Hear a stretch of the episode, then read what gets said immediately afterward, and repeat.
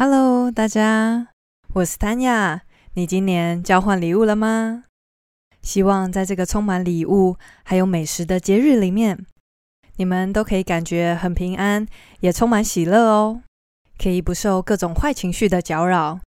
所以今天要来分享的这本书叫做《情绪 OK 泵》，它的副标题是《日常心理创伤急救方》，作者盖温奇博士。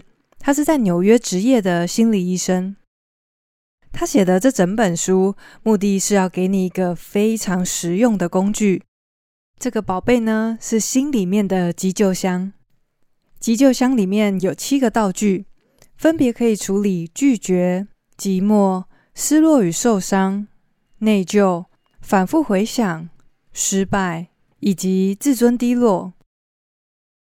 作者对这七个日常常见的心理创伤都做了详细的分析，包括它可能带来哪些负面的影响，以及后续的急救方法。那在这几集的内容里面，我会比较着重在处理的方式。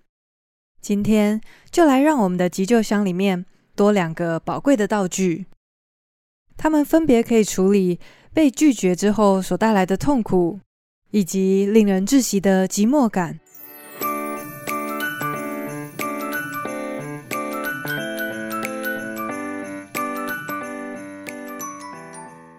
如果你问一个小学大概一二年级的小朋友，万一手指头被纸或者是美工刀割到的时候，该怎么办？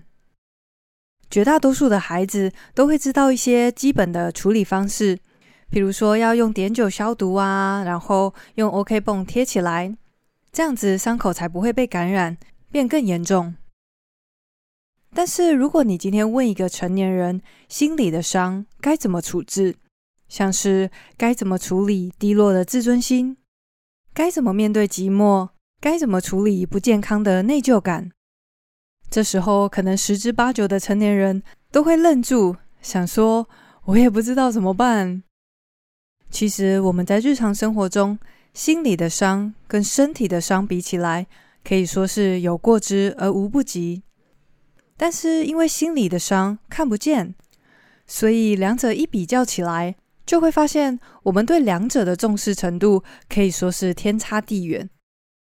一个正常的人不可能在断了一只手以后，还一如往常的生活，走来走去，觉得时间到了就会好。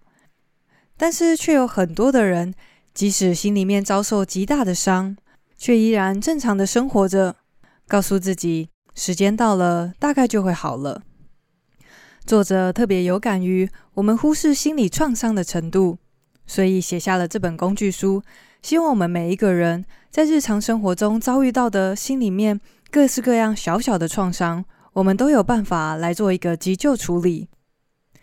当然，就跟身体的伤一样，如果是特别严重的话，还是得去找专业的心理师治疗才行。不过，在一般的生活当中，大部分我们所碰到的情况，都是不至于到需要去寻求专业协助的程度，但是如果这些小小的伤累积起来，持续恶化的话，也有可能会变成非常严重。所以现在就让我们来开始处理第一个问题：遭受拒绝的时候该怎么办呢？其实拒绝可以说是我们日常生活中最常碰到的情绪创伤。从小到大，我们会遇到各式各样的拒绝。球场上没有人找你打球，同学办生日派对的时候没有人邀请你，严重一点的也很有可能遭受程度不一的排挤。小时候遭到这一系列拒绝的考验以后，长大了才发现还有各式各样的拒绝在等着我们：告白被心仪的对象拒绝，求职被梦寐以求的公司给淘汰，等等各式各样的拒绝。都会在心里面留下程度不一的伤口。当我们被拒绝的时候，最有可能出现四个情况：第一个是情绪的伤痛，还有充满怒气、自尊心低落以及缺乏归属感。关于情绪伤痛这个部分，作者提了一个概念，让我印象很深刻。他说，就连莫名其妙的拒绝，都会让我们感觉痛苦万分。什么意思呢？想象一下，今天你坐在一个地方，附近有两个陌生人。这时候，第一个人看见桌上有一个球，他拿起来抛给第二个人。他们笑了一下，接着又抛给你。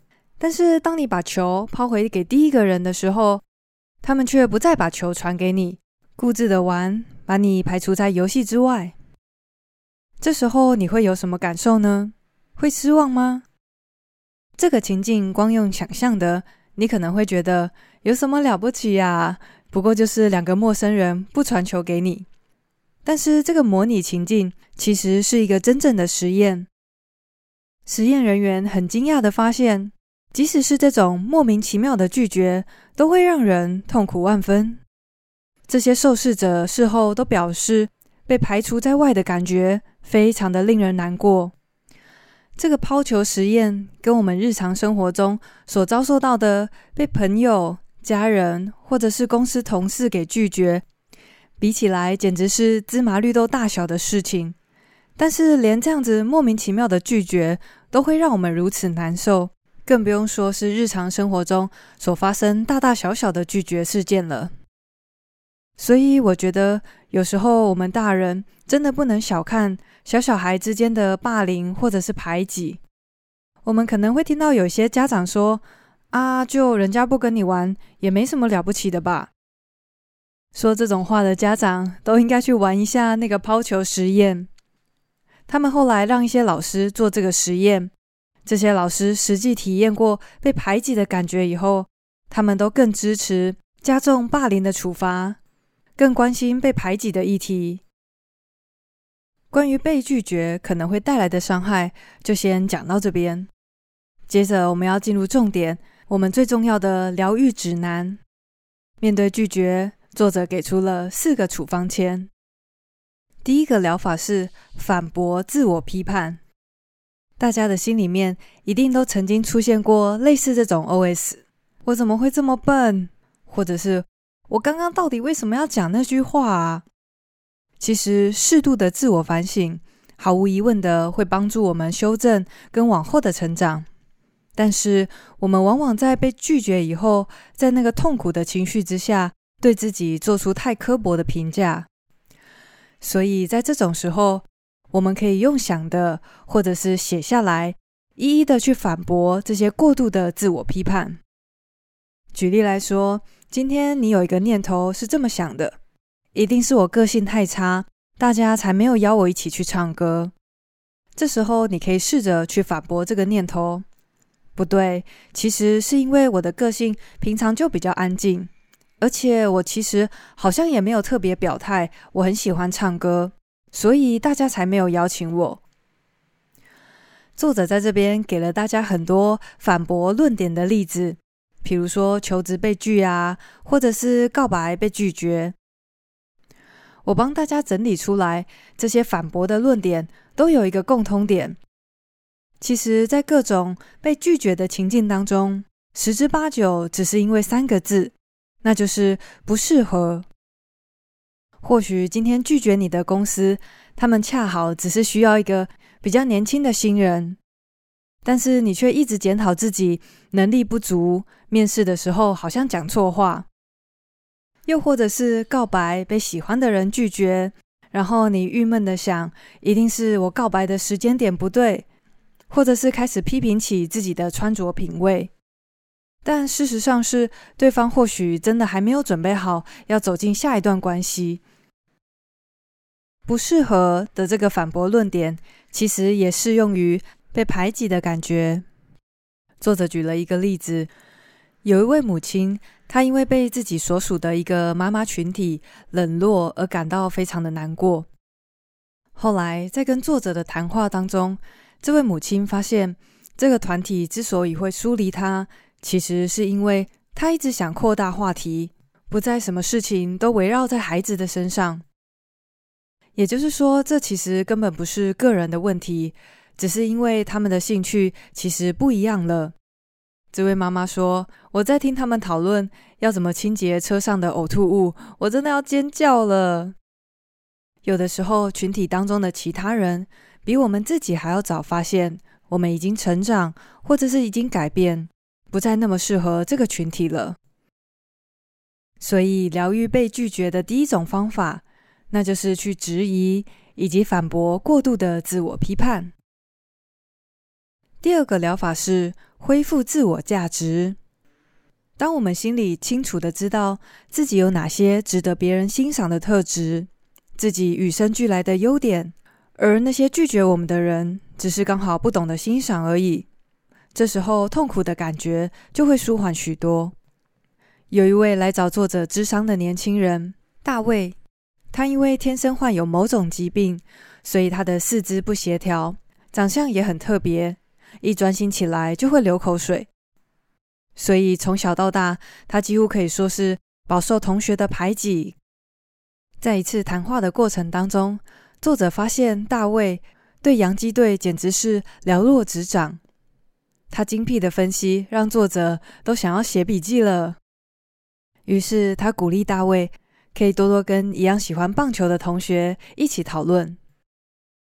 不过大卫还蛮担心的，因为从小到大实在被拒绝过太多次了。但是有一次，他无意间听到别人在讨论洋基队，他实在是太兴奋了，忍不住就插上一句话。结果那位同学也很兴奋地呼应他的话，还跟他击掌。这对大卫来说是非常大的鼓励。后来，其他同学就发现大卫真的很了解洋基队。之后，他们就常常在上课前一起讨论。有一次，他在分享战况的时候讲得太专注，结果口水就流了下来。他当下就慌了，但是马上又恢复镇定，就拿出他跟作者演练好的那一套说辞，他就擦擦口水说。洋基队的战绩要让你兴奋到流口水，才算得上是真正的洋基队迷。结果同学都笑了，也没有人觉得很尴尬，或者是觉得他很奇怪。也就是说，身为超级了解洋基队的死忠球迷，这个特点让大卫找回了自我价值感。所以第二个疗法，找回自我价值，实际的做法是，你可以找一个安静的时间。静静的思考，你有哪些值得别人欣赏的特质？你可以写五个，比如说像是你很有同理心、善于倾听、很合群、对人忠诚等等。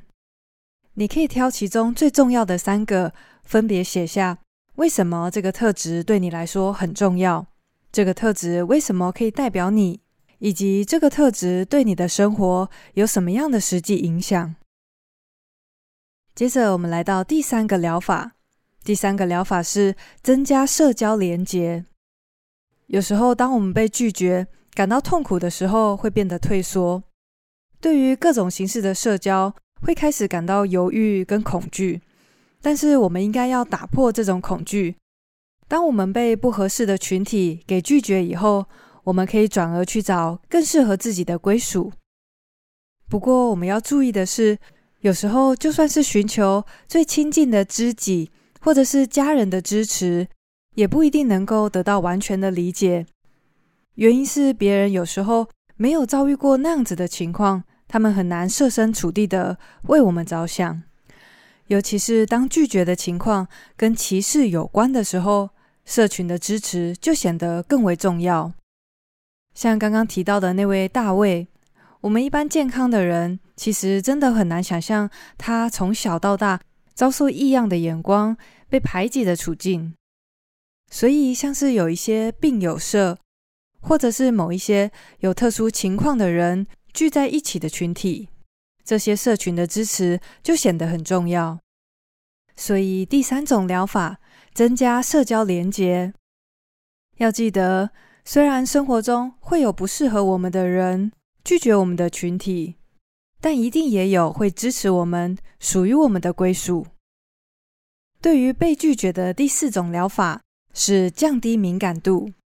这个疗法很简单，但是要小心使用。举例来说，当你今天接手一个任务，这个任务是要去访谈路人，要耽误他们几分钟的时间。刚开始好多人都不理你，你可能心里会觉得有点受伤。可是忙了一天下来，被拒绝过那么多次以后，就算某个路人连看都没看你一眼，你也不会觉得怎么样。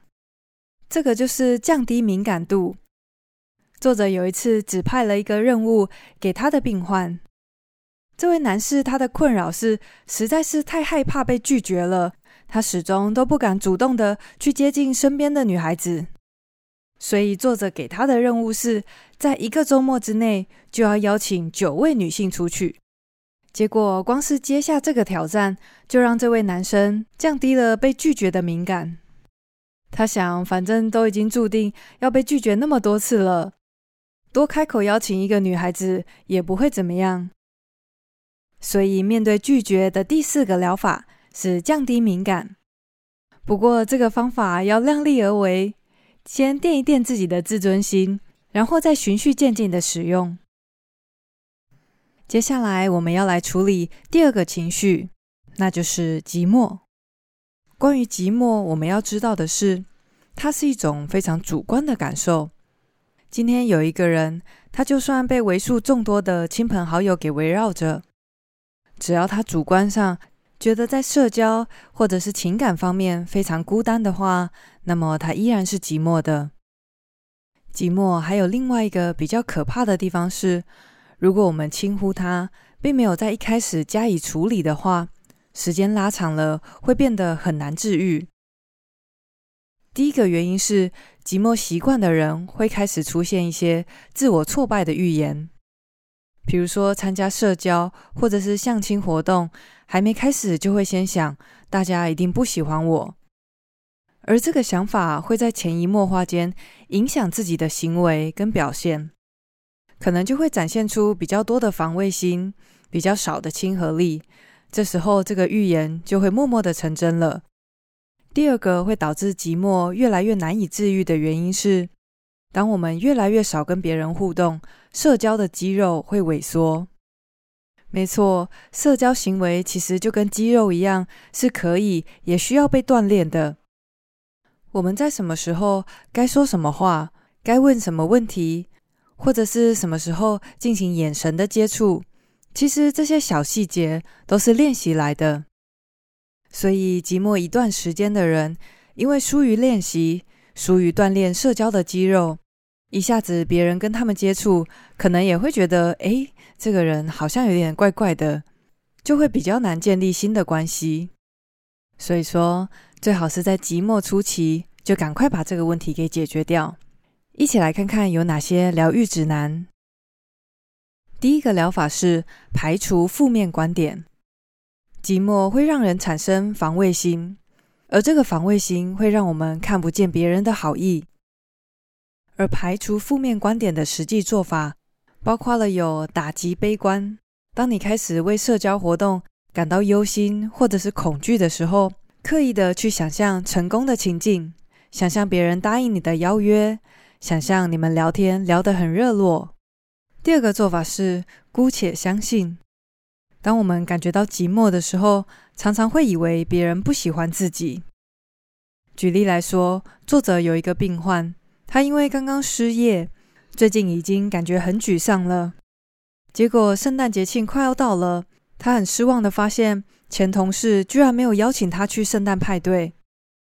他心想，一定是因为他被解雇了，所以朋友才不想跟他往来。后来作者建议他。查看一下其他邮箱，包括垃圾信件夹。结果他认真找以后，果然邀请的信就被他找到了。在这期间，他有整整两个礼拜都在难过这件事。所以这种时候，我们要做的就是姑且相信，相信你们的友谊，相信别人依然真心喜欢你。最后一个打击悲观的方法很简单，那就是采取行动。心态固然很重要，但是行动更是不可或缺。当我们能够保持积极乐观，为社交活动做出实质的努力，还有行动的话，未来一定会变得越来越美好。与其独自一人在家里感叹寂寞，还不如拿起电话关心一位最近闪过你脑海的朋友。接下来的两个处方签，我觉得比较像是在帮助你锻炼社交肌肉。其中一个是找出不利于社交的习惯，比如说，有些人第一次和别人相处的时候，常常会抱着太重的防卫心，或者是在面对邀请的时候，你总是会习惯先找理由拒绝，又或者是在团体中，觉得自己好像常常开玩笑的时间点不太恰当。像这一类不利于社交的习惯，有时候在当下我们很难发现，可是事后回想，通常都能够找出一些蛛丝马迹。感到寂寞的时候，不妨仔细的回想一下，自己是不是有这些习惯，会不利于社交的行为。关于社交肌肉的锻炼，我们还要去学习观点取替，也就是试着用别人的角度思考。